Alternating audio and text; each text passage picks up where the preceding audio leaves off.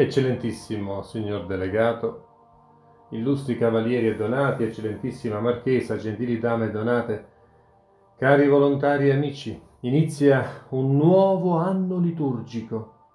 Il tempo di avvento guida i fedeli a riflettere e celebrare il mistero della fine del mondo con il giudizio universale al quale dobbiamo prepararci e aiuta i cristiani a meditare il mistero dell'incarnazione e degli eventi precedenti la nascita del Signore Gesù. Un tempo che, nella frenesia consumistica, perde spesso tutta la sua carica mistagogica e si riduce a preparativi edonistici e culinari.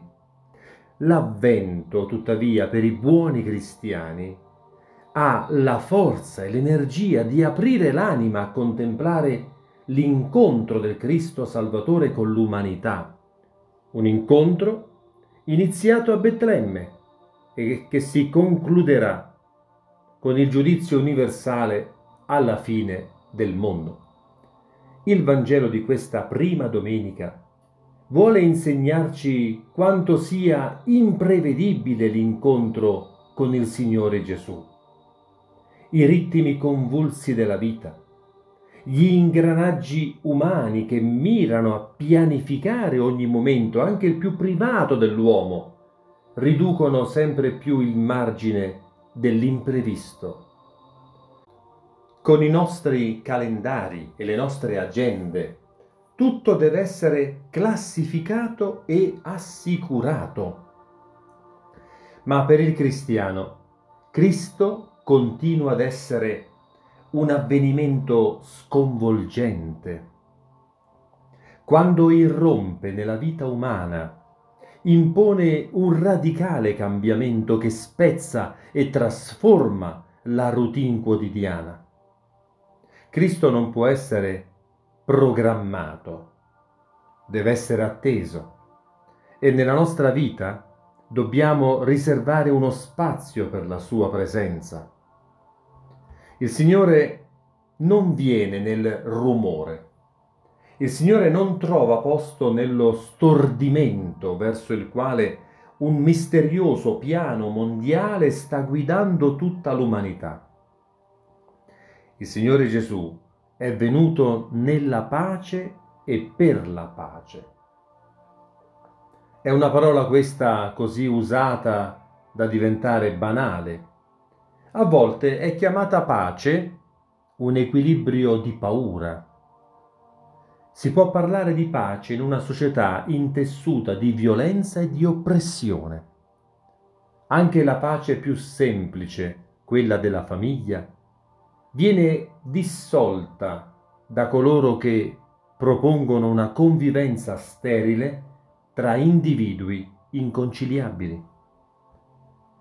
Il Vangelo odierno ci presenta un'immagine lampante che ci comunica la necessità di dover confidare unicamente sulla potenza e la misericordia di Dio.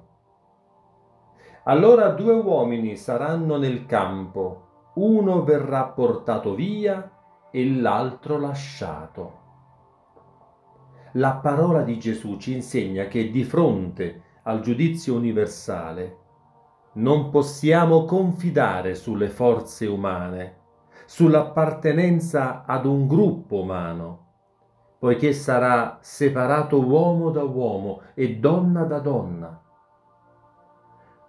Solo chi è trovato degno della vita eterna viene preso per il regno dei cieli e per chi viene lasciato, la sorte sarà quella a cui è destinato questo mondo.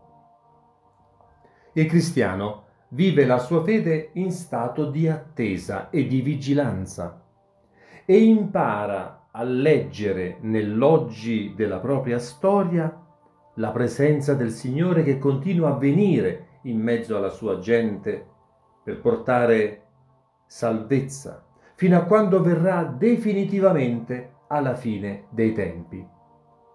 Come scrive San Cirillo di Alessandria, non è unica la sua venuta, ma ve n'è una seconda, la quale sarà molto più gloriosa della precedente.